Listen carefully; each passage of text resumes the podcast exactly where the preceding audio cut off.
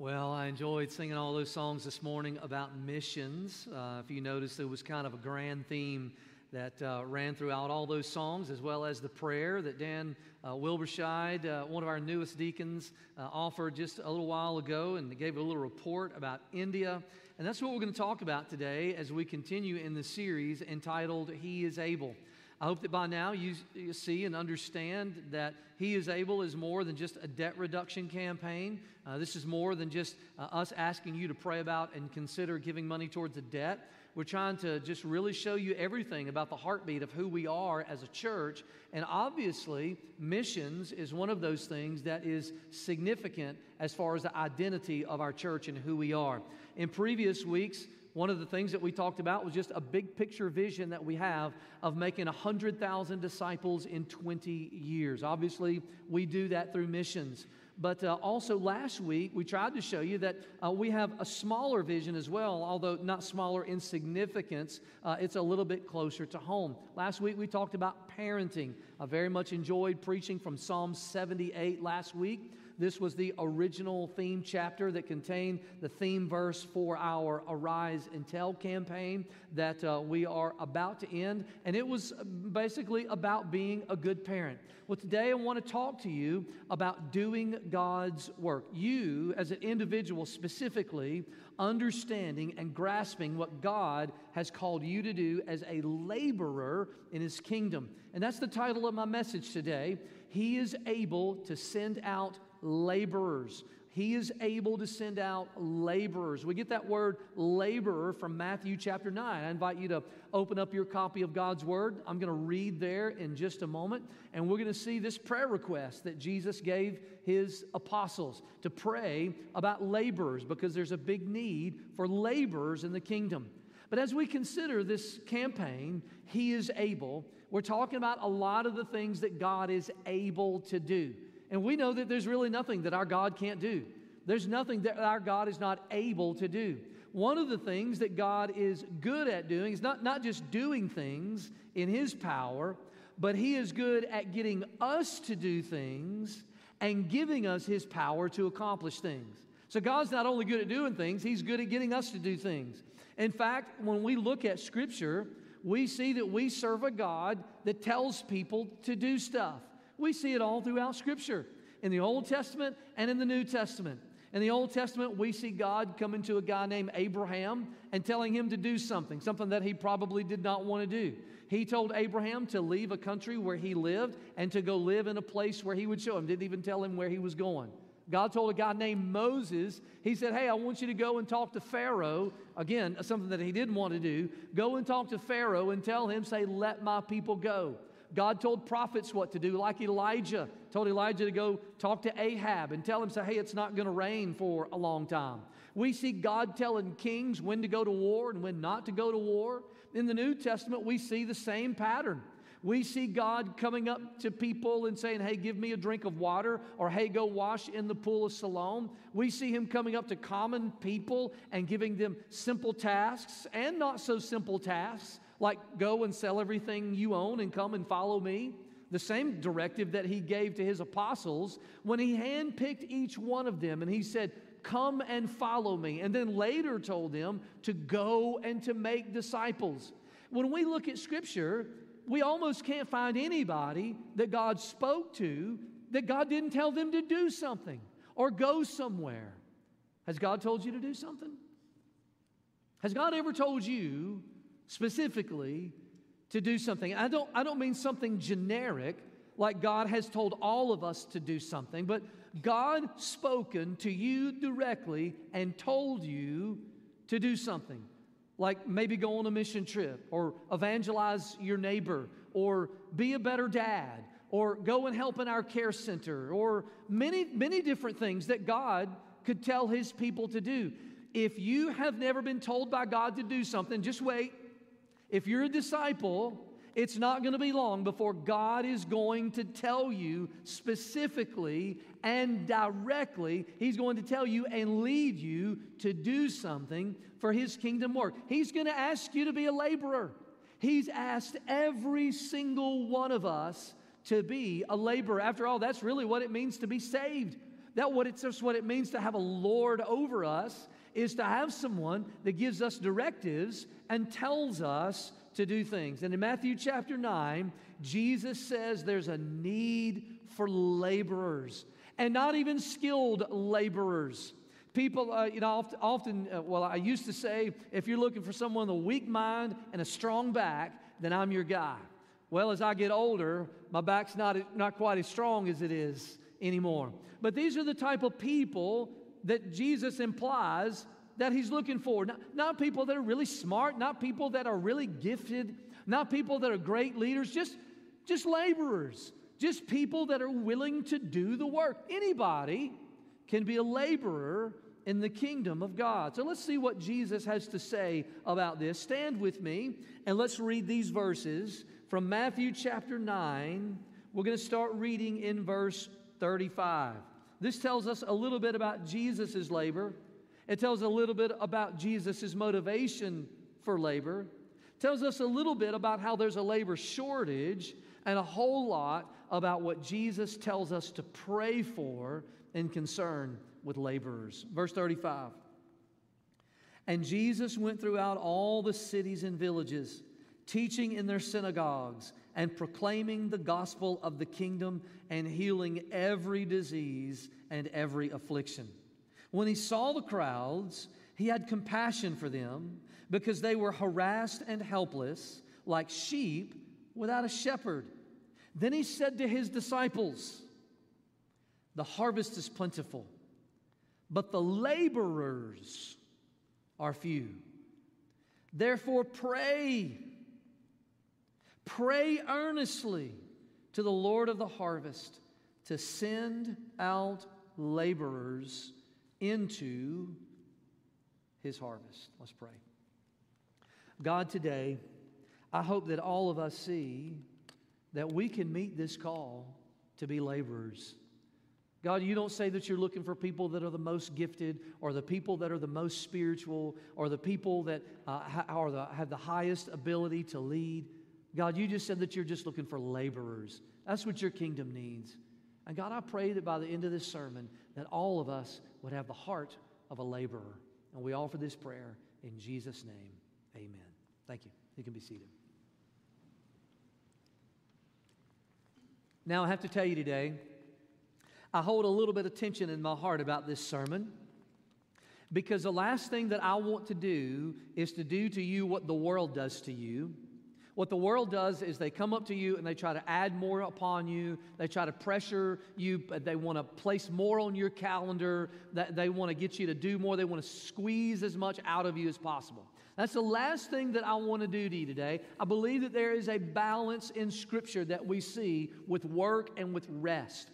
And so, for that reason, this sermon today about being a laborer is going to be balanced a little bit with next week's sermon about how we're not supposed to engage in anxious toil. You know the difference between uh, fruitful work and busy work, anxious work uh, and, and productive work. And we see this balance in Scripture, this balance of work and this balance of rest. And so uh, I want you to understand today that my purpose is not to pile more upon you so you walk out of here guilty saying, okay, well, I just have to start doing more. I don't, I don't, I, I want you to see that that's not the point of this passage. And I hope that you'll see that next week as, uh, as uh, next week's sermon is going to also be from Matthew, where Jesus said, Don't worry about your life, um, basically saying that He's going he's to take care of you. However, I do think that some of us do this. Some of us, uh, try to, some of us try to do more than we're capable of doing, and we even do it for God. We even try to do it for God. If, if for example, if, uh, if you show up at church and you work more than you worship, that's a problem. You need to primarily be a worshiper when you're at church and not a worker. We got to see this balance. This same balance that we're supposed to have in life between work and rest is the same balance that we should also have spiritually. But we should be able to clear out space in our hearts and clear out space in our minds, clear out space in our calendars to be a laborer for God. And this is what Jesus was. Jesus was a laborer. Jesus is not asking us to do anything for him that he hasn't already done by way of example. This is a great verse that really summarizes Jesus' ministry and what he did. If anybody ever asked you, what was Jesus' ministry like, you can just point to Matthew chapter 9, verse 35. We see Jesus um, traveling the country, we see him teaching the gospel, and we see him touching the lives of people. He traveled, he taught, he touched the lives of people. He traveled everywhere. In fact, the Bible says that he traveled throughout all the cities and villages. I dare say that there's probably not many people here that have gone through all the cities and towns and small municipalities in Putnam County. Anybody been everywhere in Putnam County? Could anybody? There might be a, there might be a few of you that say, "Man, I don't think there's any town or any township or any even unincorporated area in Putnam County that I haven't been." But the vast majority of you, you could probably say, uh, "No, I've never been to that place." And certainly, if we widen that out to, uh, to the Upper Cumberland region, there's probably none of us that have been to all of those places. Well, Jesus was so passionate; he was such a labor for the kingdom kingdom, the scripture says that he went through all the cities and all of the villages in that particular region. And it tells us what he did there. He taught in their synagogues by proclaiming the gospel of the kingdom. He shared with them the truth of God's word. And then he did more than that. It's not like he just took a stage and then walked away. The Bible says that he touched the lives of people, that he healed diseases and affliction. He traveled he taught, he touched the lives of people. I can just imagine being one of these 12 apostles trying to follow Jesus around the countryside, saying, We don't know where he's going to go next. We don't know what he's going to say next, because Jesus said some pretty provocative and incredible things. And we don't know who he's going to talk to or what life he's going to touch next. I mean, Jesus associated himself with Samaritan women and also, which were, was, was kind of a no no in that culture. And he also associated with people like Matthew, a tax collector, as well as a variety of people. They probably thought in their minds, we have no idea where we're going to go. We have no idea what he's going to say. We have no idea what life he's going to touch and change next. But Jesus was a laborer. And this is a model. This is, I think this is a great model for us. This doesn't mean that you're going to travel the world, but you, you might can travel across the street to your neighbor or travel across our parking lot and help at our care center or something like that. Or maybe you will travel the world. But God's called us to go somewhere, to some person, to some place, to some people. He's called us to go. He's called us to share. He's called us to, to, to give the gospel, to preach the truth of Christ, to teach it, to communicate it to people. And He's called us to minister to someone in some type of way. And it may not, there may not people that be people that write books about your life. That's not the point, like they did Jesus's. But God has still called us. This is a pattern of labor that we see in Jesus that is to be repeated in our own life. And kingdom labor, also, we see in the life of Christ, is properly motivated. Jesus ministered to people for the right reason. You know, when I look at this verse, verse 36, there's, there's, there's a certain word that pops out at me, and it's, uh, it's an unlikely word. It's the word saw. The Bible says that when he saw the crowds, that he felt a certain way about them, and then he gave a spiritual diagnosis about them. Now, I don't know about you, but whenever I see crowds of people, my heart usually does not leap with compassion. In, uh, in, in fact, I had someone right before the service tell me that they did not like crowds. And I almost told them, I almost told him I was going to make a sermon illustration out of them, but I'm not going I'm not going to name their name. Um, but I feel the same way when it comes to crowds. I feel the same exact way. Not this crowd, but when I just see a random crowd in general. I'm not necessarily drawn to a crowd. I remember, uh, I remember at my uh, at my last uh, at my last church, last place where I lived, we got a Zaxby's. Now listen, If you lived in Manchester, Tennessee, and you got a Zaxby's, you'd be really, really happy. And I was really, really happy. Well, I drove, I, drove by there one day to, uh, to, to, to, to, get me some, some chicken from Zaxby's. And I mean, there was such a large crowd. People pile all out the door, and the, the drive through was wrapped around the store 15 times like this. I thought to myself, you know what I thought, Rob? I thought, look at these crazy people. What, what in the world are they doing? For chicken. Well, there's something about how Jesus looked at people that was not typical of the way that we looked at people. When Jesus looked at people, whether it be individual people or whether it be groups of people, there's a certain heart attitude that Jesus had towards them and a, and, and a certain, just an expert way of being able to diagnose the spiritual needs of people.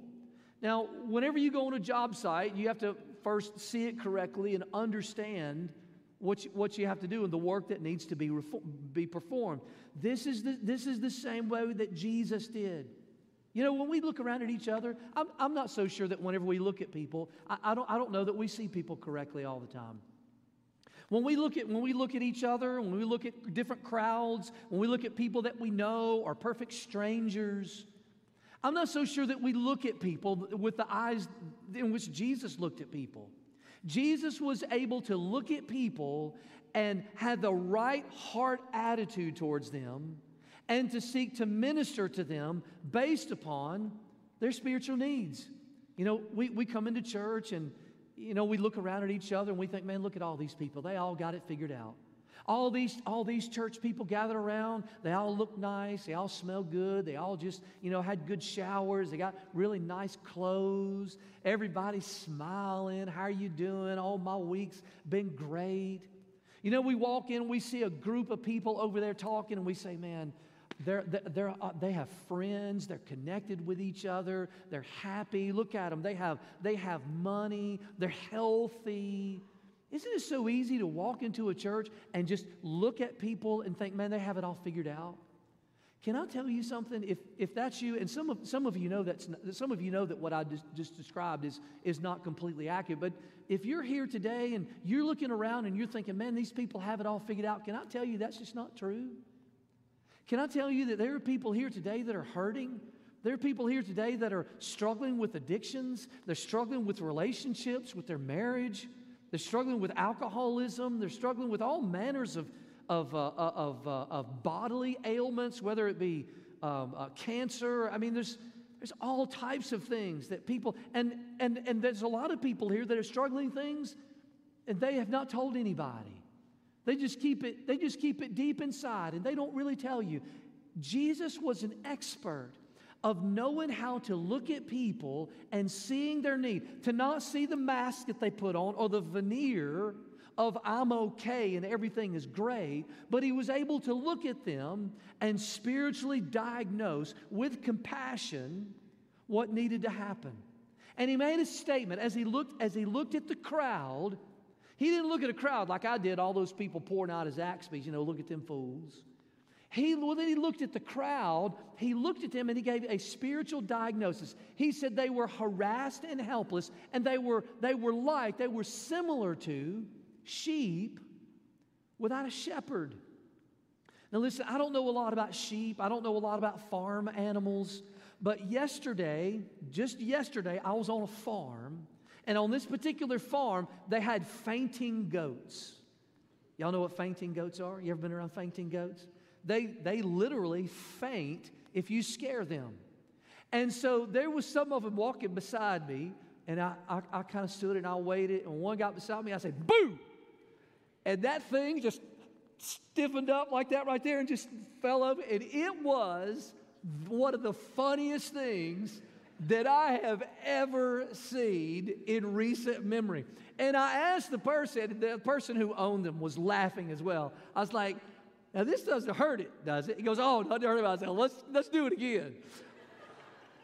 now I want you to imagine for a minute if we were to take these goats, these fainting goats, where if all you did was say boo, and they would stiffen up and, and, and, and fall over in paralysis, I want you to imagine if we were to take these fainting goats and we were to just turn them out in the wild, just, just let them go out into, into, into the woods and just kind of fend for themselves, they would not last 24 hours. And when Jesus looked at the crowd, his spiritual diagnosis of, of these people just wandering, uh, wandering through the woods of life, he says they're like sheep without a shepherd. They are helpless and they are harassed. And his heart had compassion upon them. And he realized in that moment, or he knew, he knew in that moment, and perhaps the disciples realized in that moment, and we should realize, is, is that there is so much of that out there. There's so many of us that we could say that this is our spiritual diagnosis. We are being harassed by sin. We are helpless in these attacks that are coming upon us as individuals or, or maybe our family or maybe a sickness. I feel, I feel helpless, harassed and helpless. I think that's a, that's a common feeling that, that we feel sometimes as we, we go through this world. We lose our job, we feel harassed and helpless. We have problems in life. We get a bad diagnosis. We have cancer. We're going through a divorce. And how do we feel? We feel harassed and helpless. We struggle with any kind of addiction or any type of ongoing sin. We feel harassed and helpless. And Jesus says, You're like a sheep without a shepherd. In other words, there's a big need in your life. There's someone, and there's someone that can help you, and there's work that needs to be done. Unfortunately, what Jesus uh, basically says next is Jesus says that there's a labor shortage. In verse, in verse 37, when Jesus looked at that crowd and he saw that they were harassed and helpless, that they were like sheep without a shepherd, he, he turns to his disciples and he says, There is so much work out there, but we don't have enough laborers that would go out into that harvest and meet those needs. There's a labor shortage. Now, all of us, all of us know what a labor shortage looks like. If you've been to a fast food restaurant lately, if you've been to Walmart, if you've been to any place that offers any type of retail service, you have seen the sign that says help wanted. They're up everywhere. And you go into one of those places and they're really, really busy and you can't find an employee anywhere. Or you have one that's behind the counter and they're frantically trying to take money and cook food and take out the trash. Uh, by the way, speaking of Zaxby's, I was in the Zaxby's right up here this past week. They didn't even have someone that could come out and dump ice into the ice cooler. So when they took your order at the counter, you were having to hand them, they'd hand you a cup, and then you'd go over to the ice dispenser and there was no ice. And then you'd have to go back and say, There's no ice. And the guy said, I'm really sorry. We just don't have anybody that can do that right now. But he grabbed my cup and dipped it in and gave it back to me and then ran off, ran off frantically to help someone else.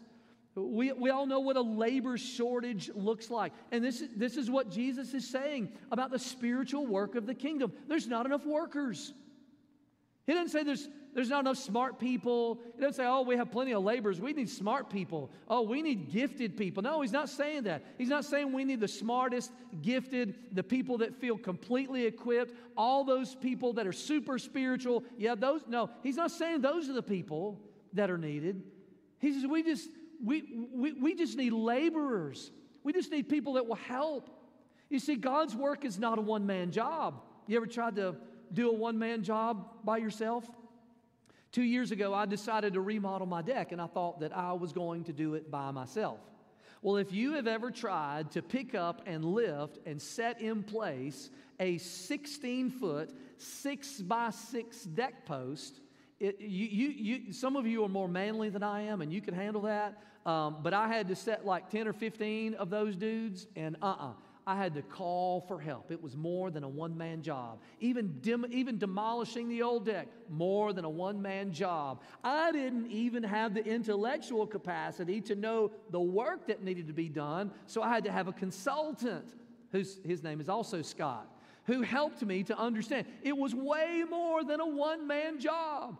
I needed someone to help me to know what to do. I needed someone to help me know where to buy the materials, to know what materials to use, and to actually do the work. Doing God's work is not a one man job. We need laborers. There's a big harvest. There's going on 8 million people on this planet. 300 something million of them live right here in the United States. About 5 to 7 million live in Tennessee. Maybe 70,000 or so within a 10 mile radius of us. 40,000 of them are not in church right now. The harvest is plentiful, it's everywhere, it's all around us. You know, from time to time, I'll have I'll have someone come up to me and, and, and they'll say, um, Hey, I, I really want to do something for the church. Can, what, what can I do? And uh, I just really appreciate that heart. Anytime someone asks me that, I just love that, just the heart of I just, I just want to serve. But the problem is sometimes I feel this burden. It's like we don't have this, we don't have this list of jobs and we're saying, hey, c- come here, we got something. Yes, take that. We don't, we don't just, we don't just like have a bunch of spare ministry waiting for you. Now, that doesn't mean that we don't have needs from time to time. Uh, for example, right now, we need some people that can help in student ministry. Isn't that right, Micah? You've published that. We need people to help in student ministry. Uh, we don't always need that, but at this time, we, we kind of do. But we always need people to help in preschool ministry. In fact, you don't ever have to come and say, Do you need help in preschool ministry? Yes, we do. You just raise your hand, Hey, I'm here to help, and they can just shove you right in, and they'll put 15 babies in your lap, and it's awesome. Um, our care center, uh, you saw a display for our care center whenever you walked in. We can always use people to help at our care center. Um, and listen, that is right across the parking lot. There are people that are getting saved almost every single week right across our parking lot in the care center. There's all types of things that you can do, but here's the thing we don't need you to figure out what you can do within these walls. We need you to hear from God to know what the Lord is calling you to do outside these walls where there's a harvest. I'm not so sure I really see a church worship service as a place where there is a harvest, not like I do out in the world. If I go into Walmart, there's a lot more lost people in Walmart than there is if, I walk in, if I walk into Stevens Street Baptist Church. If I go down to the mall or if I go into a restaurant, there's a lot more there's a lot more lost people out there than are here. And here's what I'm finding is uh, you know after 30 years or so in ministry, there are some people that do get saved in a worship service at church. But the vast majority of people that I'm hearing tell stories, they don't come up to me and say, Pastor Scott, I heard one of your sermons and I got saved right there in the pew. Now, I hear that some, but by and large, what we hear of is you going out and sharing your faith and reaching your friends and neighbors and them getting saved someplace outside of these walls, or maybe through one of our outreach events or special events, and then coming to the church. And so this is almost like the storehouse where the harvest is brought. Jesus says we need people to go out into the harvest and labor. That's you, that's me, that's all of us. And they're they're, they're everywhere. They're, they're sitting next to you in the pews. They're across the hall from you in your dorm room. They're living under the same roof in your house. They, they live in your neighborhoods. They work in the cubicles next to you or just down the hall in the next office or in the same building on a different floor. They're all around us. Why is there a lack of labor? Why did Jesus say there was a lack of labor? Here's some ideas for you. I think there's a lack of labor because there's a lack of awareness. We don't see like Jesus sees. We don't, we don't look at the world and look at individual people or crowds or groups. We don't look at them the way that Jesus looks at them. We don't, we don't look at people in foreign countries like places like India or places like Pakistan or places like North Korea or places like Russia.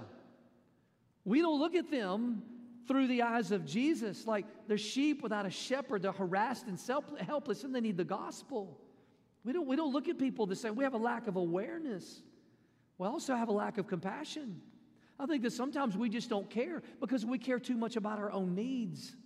We care too much about the things that we want from God and not so much about the things that God wants from us. We're so busy, preoccupied with ourselves. And sometimes there's just a lack of obedience. We just don't want to. We, we, we don't want to do what God tells us to do. We see that in Scripture a lot. We see Moses not wanting to leave Jethro and uh, uh, his father in law and, and go to Egypt.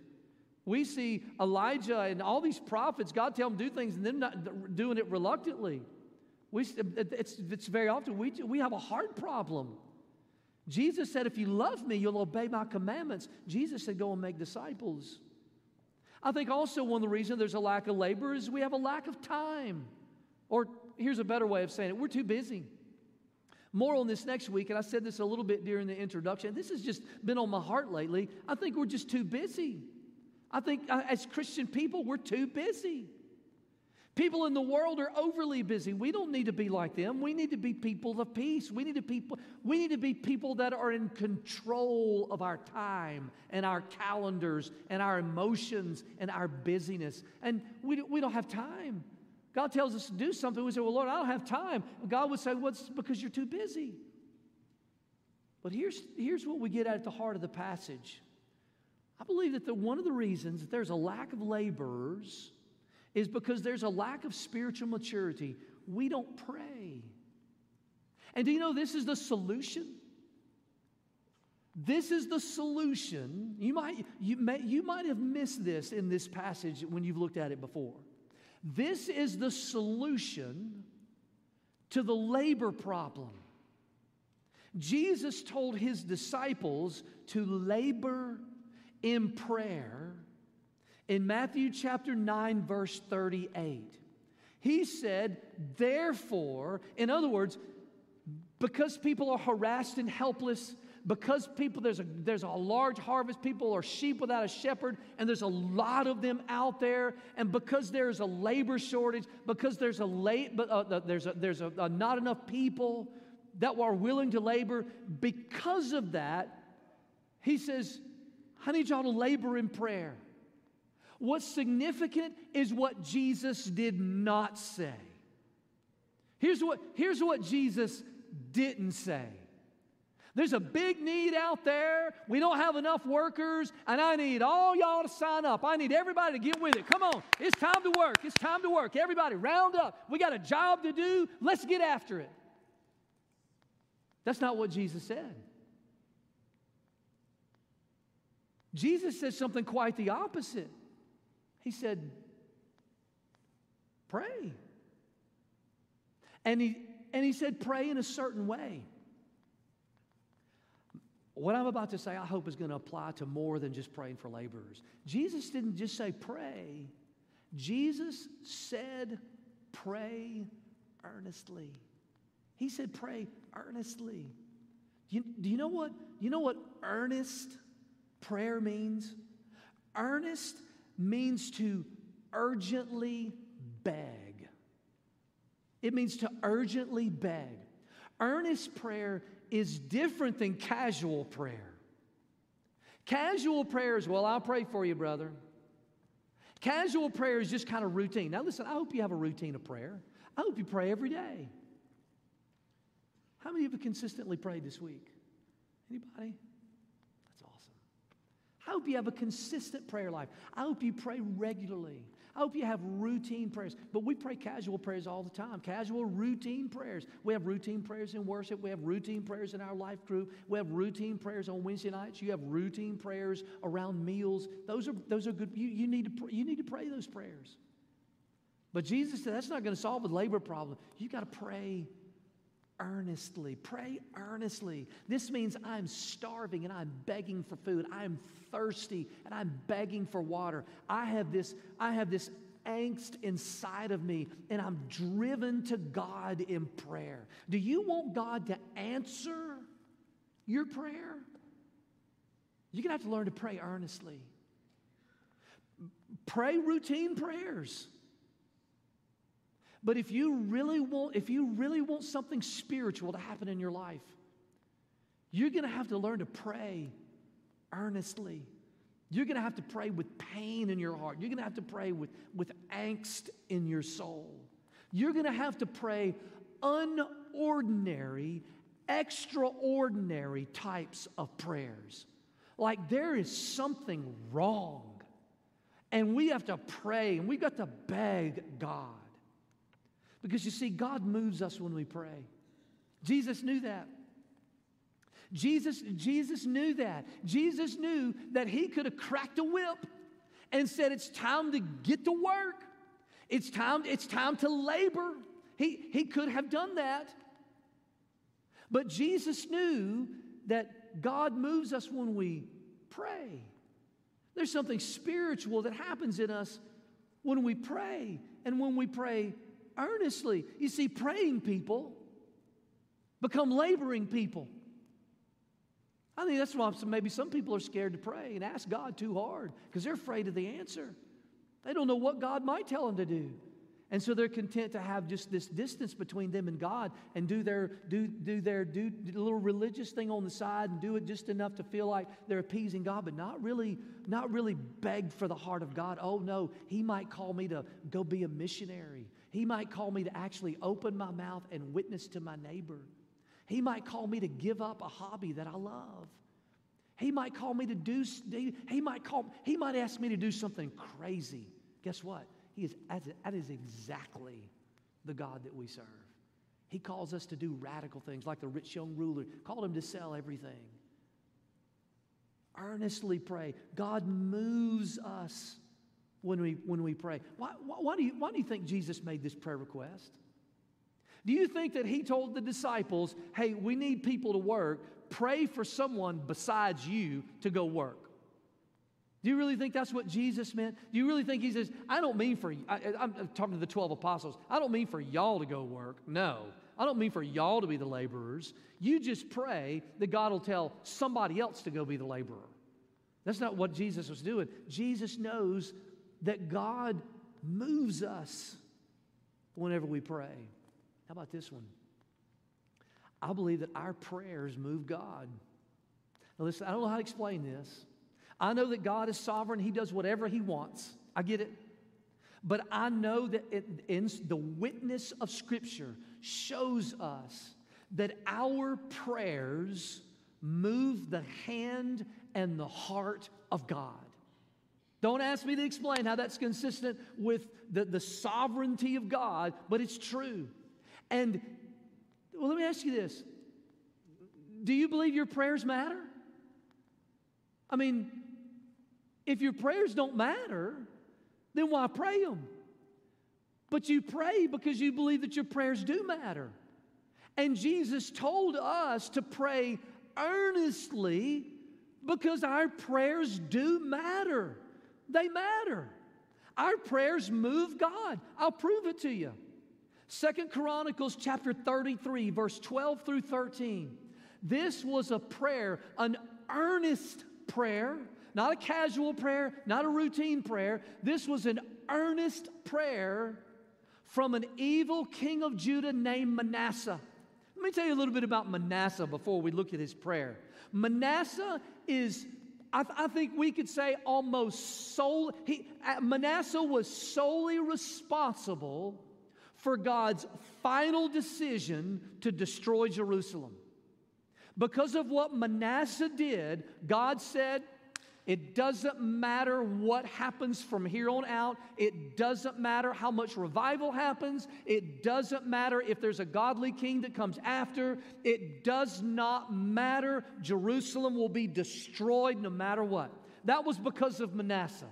Manasseh was so evil, he was so vile, he led the country of, of uh, Judea astray so bad into idolatry. God said, I'm tired of putting up with this. It's too far gone. Jerusalem is going to be destroyed. By the way, after Manasseh, probably one of the most godly kings that ever lived was Josiah. It didn't matter. Josiah led some of the greatest reforms that was ever seen in the nation of Judah. And it didn't matter because of what Manasseh had done.